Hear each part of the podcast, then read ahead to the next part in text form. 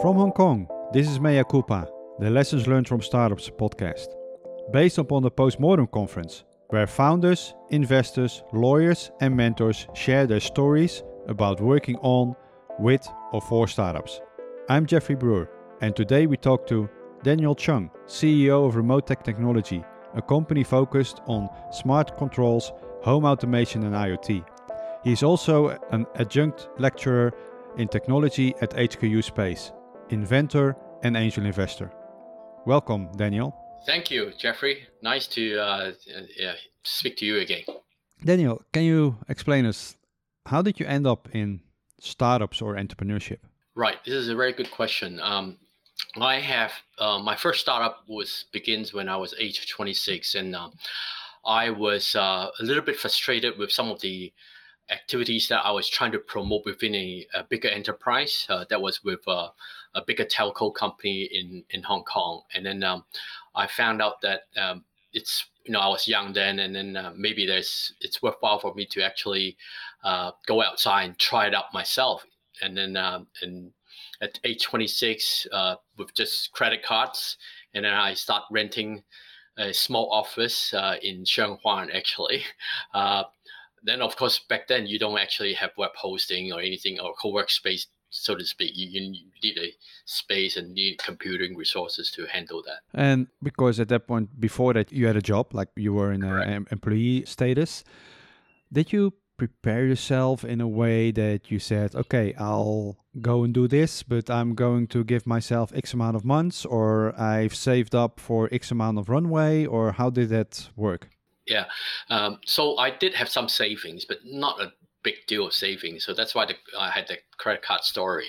So I gave myself a year to see if I can actually launch a service. Uh, I recall that was 1993. So I launched a service in Hong Kong, so it's more a kind of telco type service. But um, with that was based on fax, by the way. Actually, it was be, way before uh, public internet or ISP per se. And then, um, so I gave myself some time to try it out. Uh, as an engineer by training, uh, I was also able to pick up a lot of skills, like you know, uh, you know, you have to basically do all the cold calling, uh, find out, you know, try to gain traction, gain some accounts and account servicing, how to invoice these people.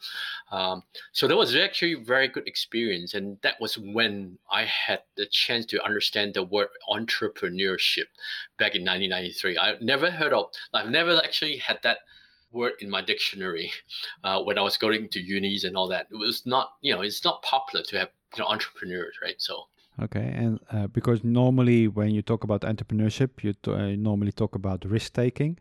Um, that uh, kind of risk taking was that natural for you, or was it something, yeah, you had to deal with or struggle with? Uh, I have to deal with. Um, I am very like my my fathers, are, my both my parents are actually um, teachers, so they're conservative uh, they're naturally not the risk-taking type. So, uh, to be quite honest, I'm one of those spoiled brat in a way that like back in the young days when I was like 14, 15, I would be riding bicycles all the you know in Hong Kong you very seldom see a 14 year old riding bicycles nowadays in the streets of you know Causeway Bay or Mong Kok or Wan Chai, right? Uh, I was the one that would be riding BMX bikes and and um, skateboarding around in town. So I, I like taking risks uh, for sure. And this is very, you know, very, very different from how my upbringing is actually. Okay. How were you able to cope with that? Because there's a lot of uncertainty. Like you said, you you had credit cards. How did you cope with that, and how did that venture turn out? Right. So back then, um, the savings and you know, I have a. Uh, it wasn't even a small business loan. I might have a very draft business plan of you know what needs to be done and kind of action plan. But uh, at the same time it was it was a lot of risk taking because we only have a very short runway. You know we can either get our first account second account try to get some income coming in right?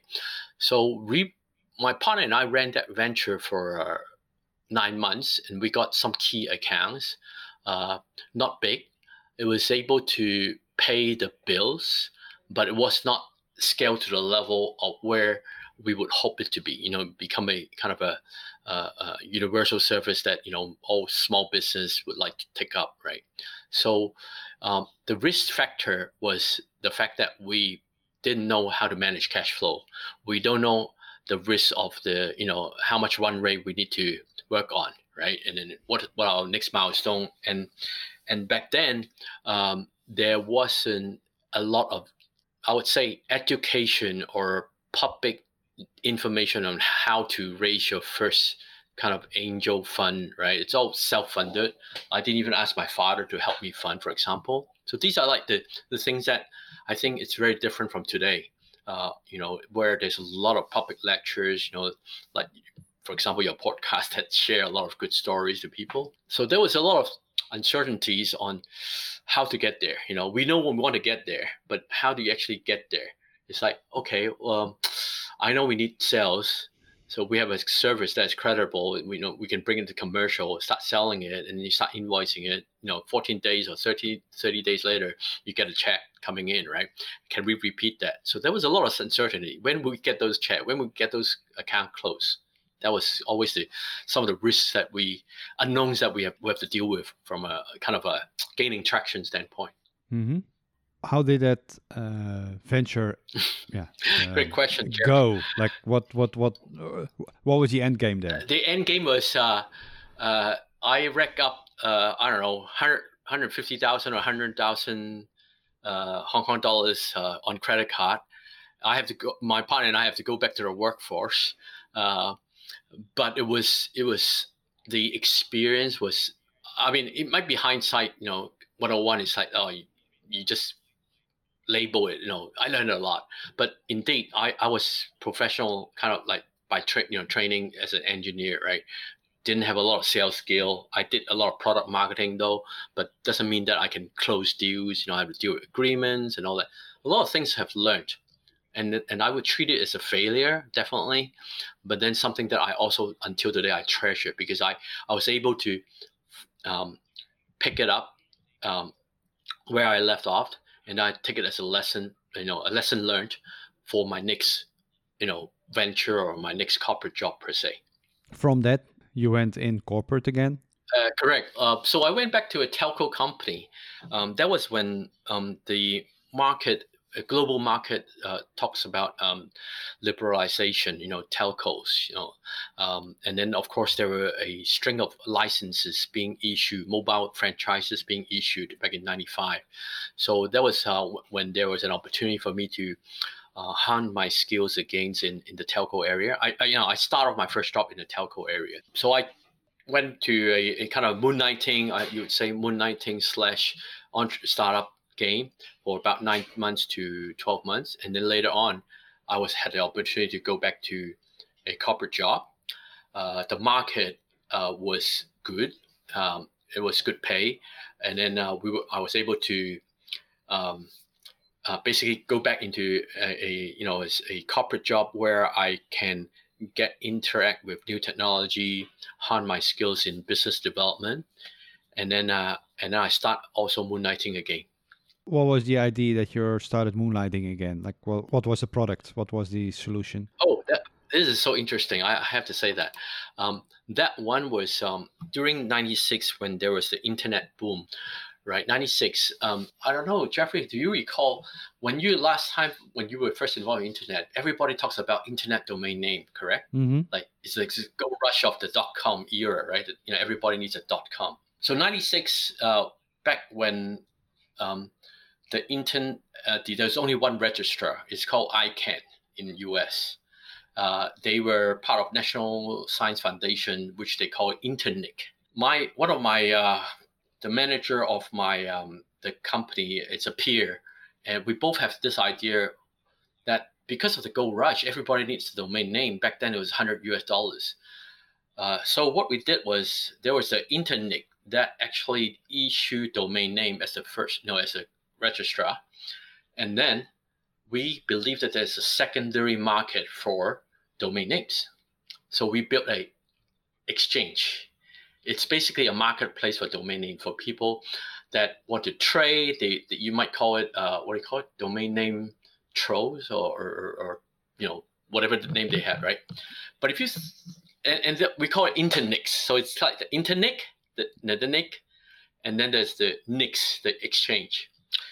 So back then, internet itself is just booming. Yahoo barely started.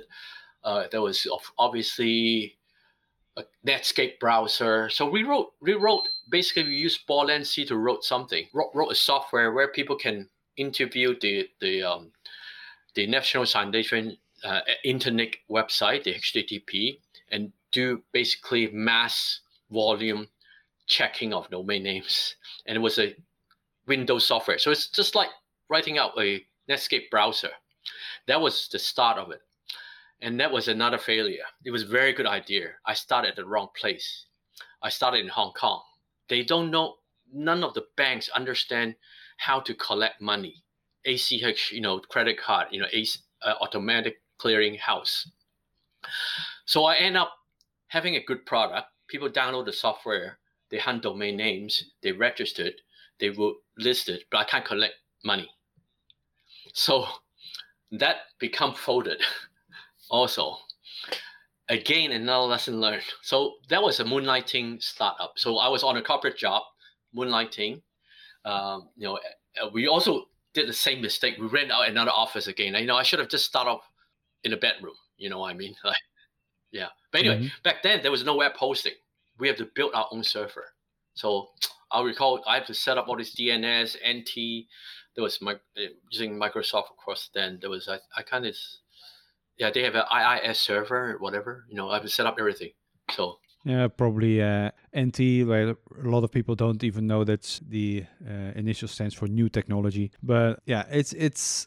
I can definitely understand. I'm a little bit from that era too, and I have the feeling that only just in the last two to three years, Hong Kong found out how to collect money over the internet and get payment over the internet. So uh, you did that, and what was next for you? Oh, okay. So, so that that project is called Internix Domain Exchange. Um, the next project I had was um, as a spin off of to that with the same shareholder. I had an idea, and that was very early on when Hong Kong didn't have incubation.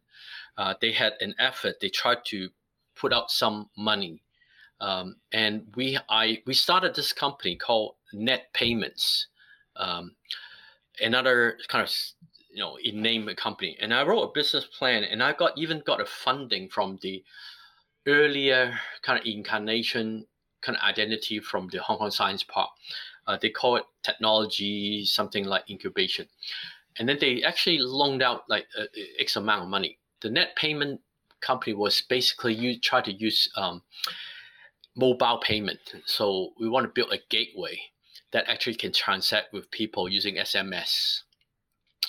So it sounds easy, uh, and it's easy to just sell the concept. Mm-hmm. But in terms of execution, uh, we just didn't have the, the, the, the, right people. So that also folded very quickly. Like like we got the approval funding from that identity that that Hong Kong incubation program, whatever that's called, uh, back in '97. Um, and then it, it, didn't it didn't fly at all. So I actually stopped for a while. I didn't do any um, any more startup back then. I was still in a corporate job. I was working for a telco in Taiwan, um, and then until 2001, uh, until 2001, I was offered a uh, a position to head an incubator in Europe for a mobile mobile only incubator. If you can remember 2001, that was when GPRS was just just right off the bat. GPRS, you know, the the the, the 2.5G data, so to call, right? And everybody wants to create some kind of content or gaming because everybody thinks that you know the Japanese have done it with the i-mode, the NTT Docomo i-mode, you know, GPRS. There was in the in the web uh, the WAP uh, time, right? Absolutely correct. So I was working for this uh, telco, uh, well, telco or cellco, a cellular carrier in Taiwan, and they were growing very fast. They have a lot of mind share. So, so back then, um, when the GPRS, the WAP protocol was popular, you need a lot of content. You need a lot of developers. So I was helping this uh, incubator in Europe to develop basically uh, gamification. Um, you know, um, gamification could be, for example, you have an idol like Britney Spears. You know, you want to have a, a, a private conversation with him. So using a lot of SMS, WAP, you know, combination of those. So I was more an incubator at that point rather than um, uh, having my own startup per se. And from that, because also what I see is you uh, do some angel investment. Was that already around that time, or is that way later? Yeah, yes. So so I did I did invest in a couple of startup um, uh, within our close circle of friends. We had um, a couple of uh, deals that came through. Um, so I actually invest not a great deal of money, but it's enough to buy a car in Hong Kong or in Taiwan then. um, so I invest in a couple of projects that some of my friends had done. They are more in B2B supply chain management, data management uh, in the US. Uh, they was quite successful in raising almost one mil, you know, altogether, you know, friends and family type, you know, but not so much. And then uh, at the end, I think none of those actually went through by the time 2001 when the dot com kind of the you know the 911 came you know the dot com failure you know everybody just just just crashes because of the 911 as well yeah so uh, at that point uh, you did some angel investment but that was more on the friendship relationship that you had with those founders or with the people who Correct. already invested in there yeah so these are these are uh, trusted friends that had some good ideas and and it was a it was a good you know, on, on, paper, the valuation seems nice. You know, the next round will be an up round. There's some traction. Uh, all these, all, you know, it, checked the boxes. You know, in a way, right? So, so you think, yeah, you know, 20 k here, 20k there, and at the end, you don't, you end up having nothing. That means that you didn't really had like a an investment thesis, or it was just at that point as most of us probably start out as angel investors. Like hey i like you. Uh, here's some money. Uh, let me know if you become a unicorn uh, but probably not. So what what were your biggest learnings from that stage as a angel investor? Uh, at that point i found out that there is uh, a, the the community the deals that, that that i've seen are not definitely because I, you know it's a very small money it's a very close group of people. The deals that, that i haven't seen enough deals to compare that's a that's one thing that i've learned. And that makes a lot of difference because if you have seen enough deals right then you can compare okay well this doesn't make sense at all right? But you know when you're just tunnel vision and you only see three deals you thought yeah this guy seems to be capable you know, he was he was a you know very capable manager. You know, he's got all this fire and energy with him. You think you, you put the money down, right? And and and your friends will probably say he's going to be in, right? So so I guess my, my I was very tunnel vision, right? And I didn't see enough deals. You still do angel investments, or yeah, yeah, we do. I do, I do. Um, so a, a, lot of deals that I do now, it's more mostly something that I can help in terms of distribution uh, or brand building. Um, so let me share with you. Um, since 2001, uh, since 911, uh, you know, the Twin Towers collapsed, I was actually in Wall Street uh, the month before 911. I was actually in Wall Street going back to my original investors for that uh, incubator to ask for, for more money. And then after that, when the 911 collapsed, you know, that was when the time when I thought I will actually go you know find some place to rest for a while not much traveling. So i actually invested and run myself a toy store in uh, in canada. Uh, it's this is independent toy store with a theme. So i started building all these um, uh, capabilities in consumer electronics uh, retailing. And then finally i sold the toy store to one of my customers. And then i work professionally for a consumer electronics toy company in, in Canada. And that's when I actually get involved in a lot of invention, right? So right now, when I look at, when I come back and look at, you know, what kind of projects I actually specifically look at is things that I can actually help with the supply chain side, maybe, or something that I, because I have access to distribution, therefore I can help this company um, to grow bigger, or it be, can become an IP that perhaps my company um, can adopt, for example. Okay, and then quite interesting, you did a toy shop in Canada. You said you wanted to take it a little bit slower, but why a toy shop? Uh, normally, people at that point would start, I don't know, a bar or a restaurant or something else like that. But why a toy shop? Okay, um, I've always been, even from young, I've always been, you know, playing with all these uh, gadgets and toys. Uh, one of them is RC toys, uh, radio control toys.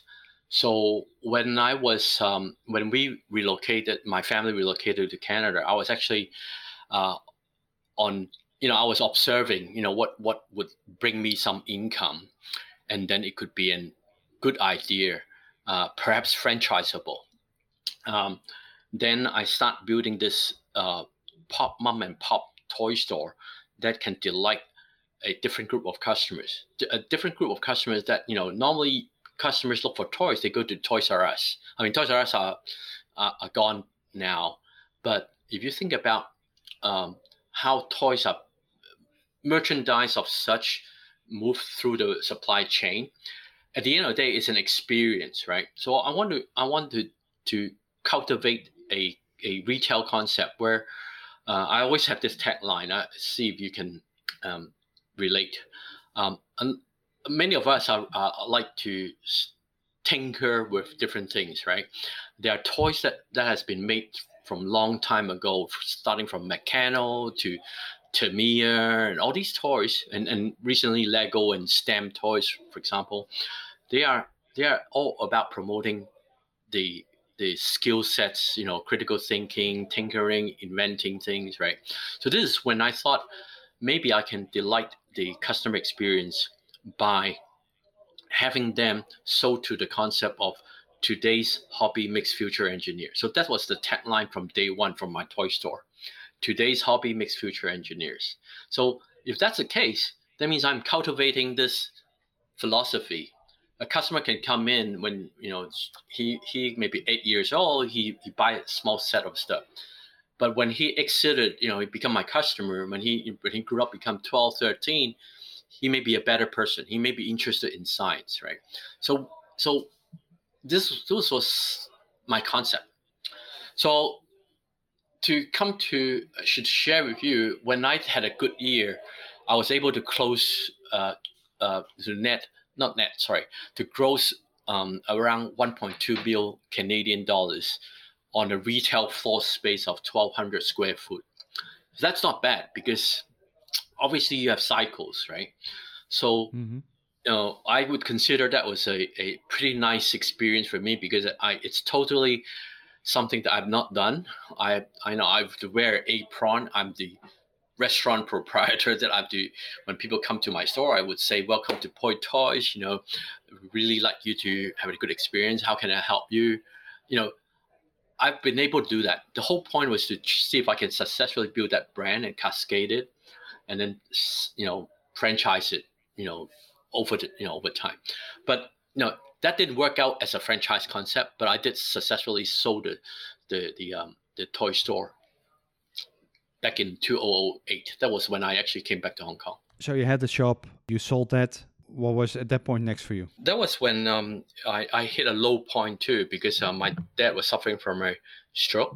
So I came back to Hong Kong. And then that was when I actually have to basically relocate the whole family back to Hong Kong. Uh, and then um, so I have to restart basically everything. And that's when I start picking up um, uh, you know, I sold some of the, the, the houses and I have some spare cash and all that. So that's when I started up a uh, uh, company in Cyberport that deal with uh, system integration of some um, specific uh, educational and charity system. So that was actually um, initially I was me and my my partner was just an investor into it, and then but we end up taking some. Well, at least I, I end up taking some operating role in it. So um, that company did not scale to a level where you know today's you know everybody says it's unicorn but we have uh, made profit uh, it's still sustainable and we have been serving a lot of charity uh, even until today, we serve a lot of charity. The the company is still in uh, yeah in business. Exactly, it's still in business. Okay.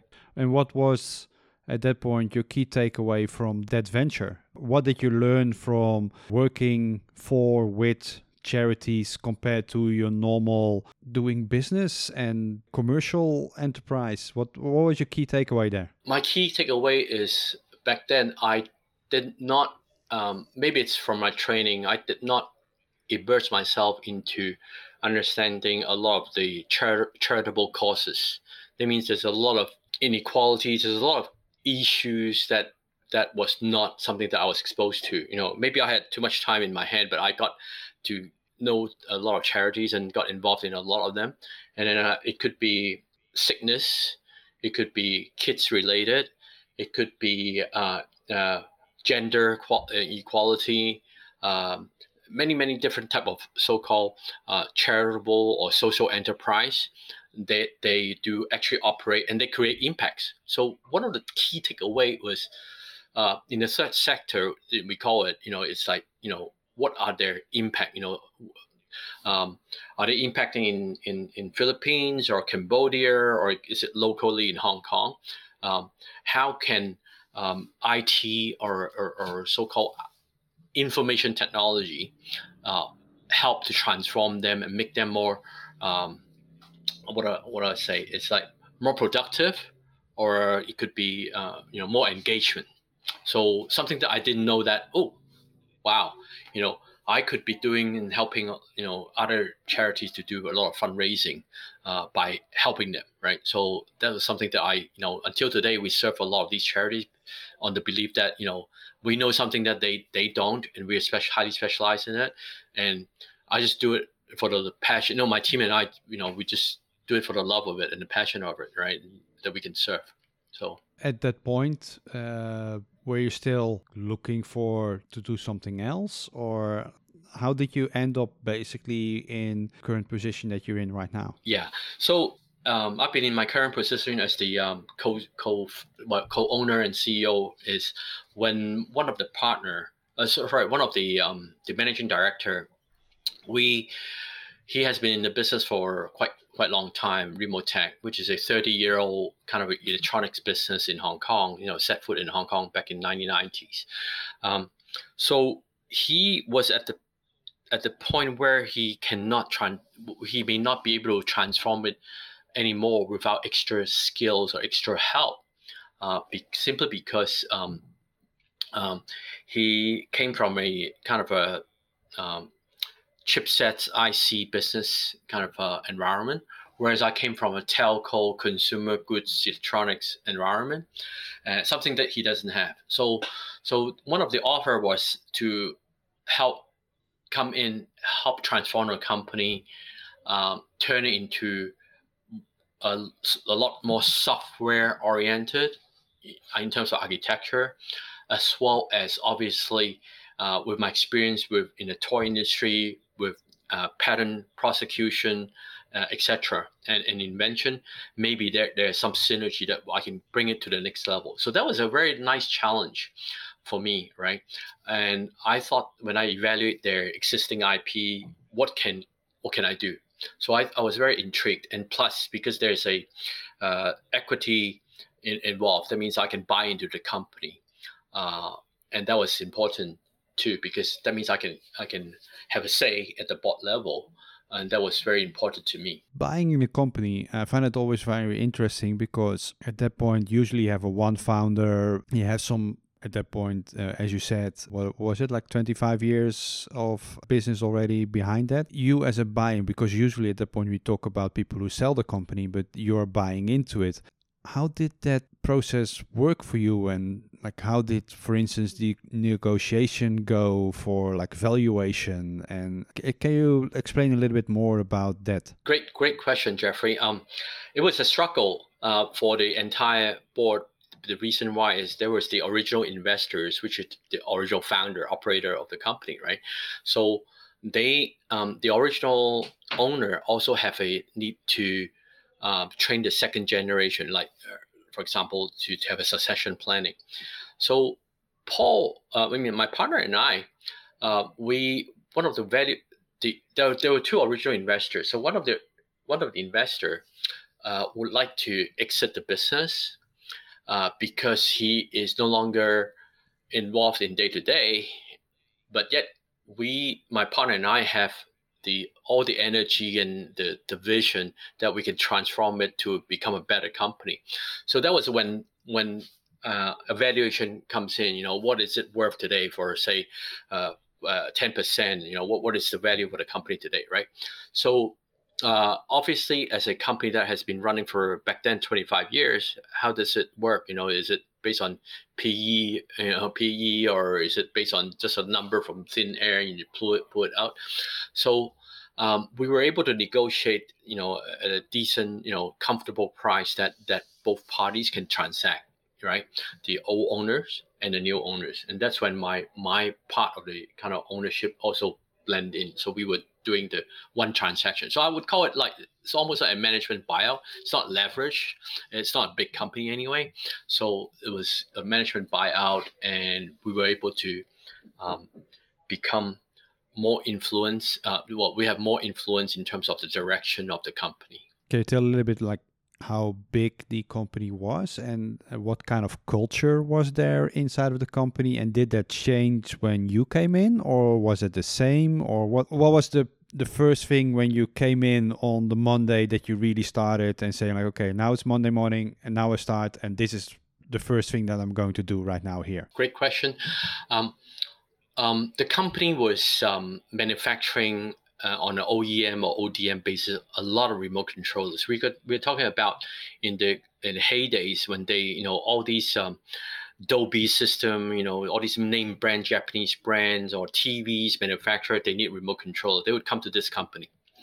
You know there'll be there'll be IC sales guys that waiting outside, waiting just to sell us you know ICs per se.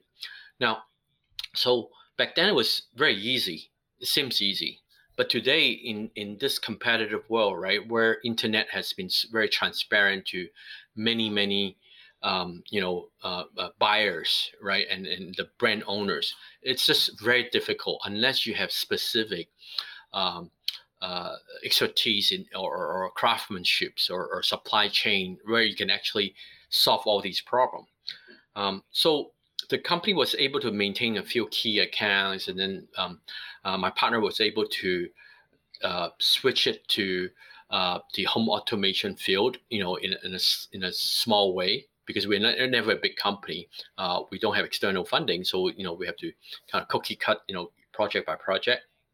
So, at the end of the day, um, we were able to um, uh, at least turn over maybe I don't know five six million US back then. You know, four or five years ago. Uh, we even have one big account from US. Uh, I can't name it uh, over here, but it's one big cable company that actually have to license our um, uh, IP, for example. It could be very minute, but you know if they manufacture very many remote controllers, you know for cable operators, of course you still rack up you know uh, pretty decent licensing income. Now, so if you think about it, um, the company was was had some key IP in the area of remote control business and have starting to build all these um, gains distraction by licensing um, the particular I would call it still call it software to US companies. So as a cable company, where when they actually have to sign up customers, you of course you give them new remote controllers, right? And with each new remote controllers every year, uh, when you sign up, renew the plan, you get a kind of a big volume, low margin business where you, where we can actually uh, count the licensing and could still be a very good income for for a small company like ours, right? Because it's just software licensing. So the model seems to start to work with this all these traction coming in. So one of the big change that I have to go in and and to build is to uh, build on the foundation that we basically have a lot of the remote control codes, the infrared control codes around the world. We have to commercialize it to make it to be cloud ready. By having cloud ready, that means my customer, be it a, a set-top box manufacturers or be it a um, so-called uh, IoT device company, they can actually use it with the host device interviewing our kind of our cloud. So um, back then, back five six years ago, we were right at the top in in front of it. Now today, I'm proudly to say that you know some of the top tier customers still use the same system. Uh, in US, uh, we have Japanese customer top tier social network company. We have US top tier um, social network company also using us as well.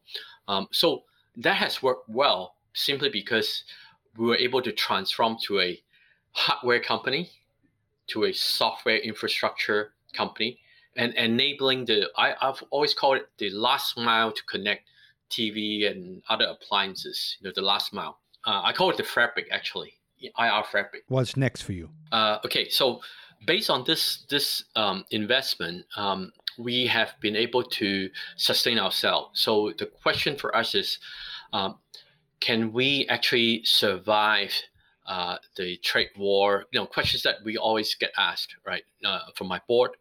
Um, also, uh, what other markets can we look into? So, um, therefore, our company has started about four years ago to look, to look into what markets can I actually capture. Previously, 75% of my revenue is actually coming from US. So one of my key objective is to diversify my income base for the company. So one of the um, uh, potential uh, opportunities look at the markets and then look across what kind of category of products. So from a market standpoint, we believe that the Asian market, the Asia Pacific market, would be a good potential for me to spread the risk. Then we looked at okay, what category of products can I actually use some of the IP? So in the last four years, we have acquired. Um, before I came on board, the company doesn't actually, surprisingly, w- w- despite the fact that we've been running for so long and there's a lot of you know bigger companies that have lots of patents. This company did not have any patent. Uh, uh, by today, we actually have about seven patents. So I've been the last five years, I've been actually progressively uh, been writing out patents with some of my engineers. We prosecute them. We, you know, when you get approved, we get really happy. So we call ourselves you can call ourselves officially inventors right now, right? But what it does, it allows us to, first of all, to have um, uh, products and IP that we can cross license to different platforms or different devices. So when I back, go back to my the categories for the Asian market, we believe that we can solve some problems, and that was something that uh, I've been preaching for the last five years. Is how can I solve one of the bigger problems in around the world today? Is the rising temperature. And then um, when we when you and I first met back five years ago, I was, I was already advocating that I think this is something that my humble company, small company, can solve. But it does take time. You know, I have to come up with a grand plan when I slowly um, have the resources and execute well. So the next stage of our growth will come to a stage where we would not just sell solutions. We will go out to the market, build a brand, a brand that actually helps solve, uh, you know, with with products that consumers are willing to buy, and perhaps we can help um, each household to uh, minimize their use of air conditioning.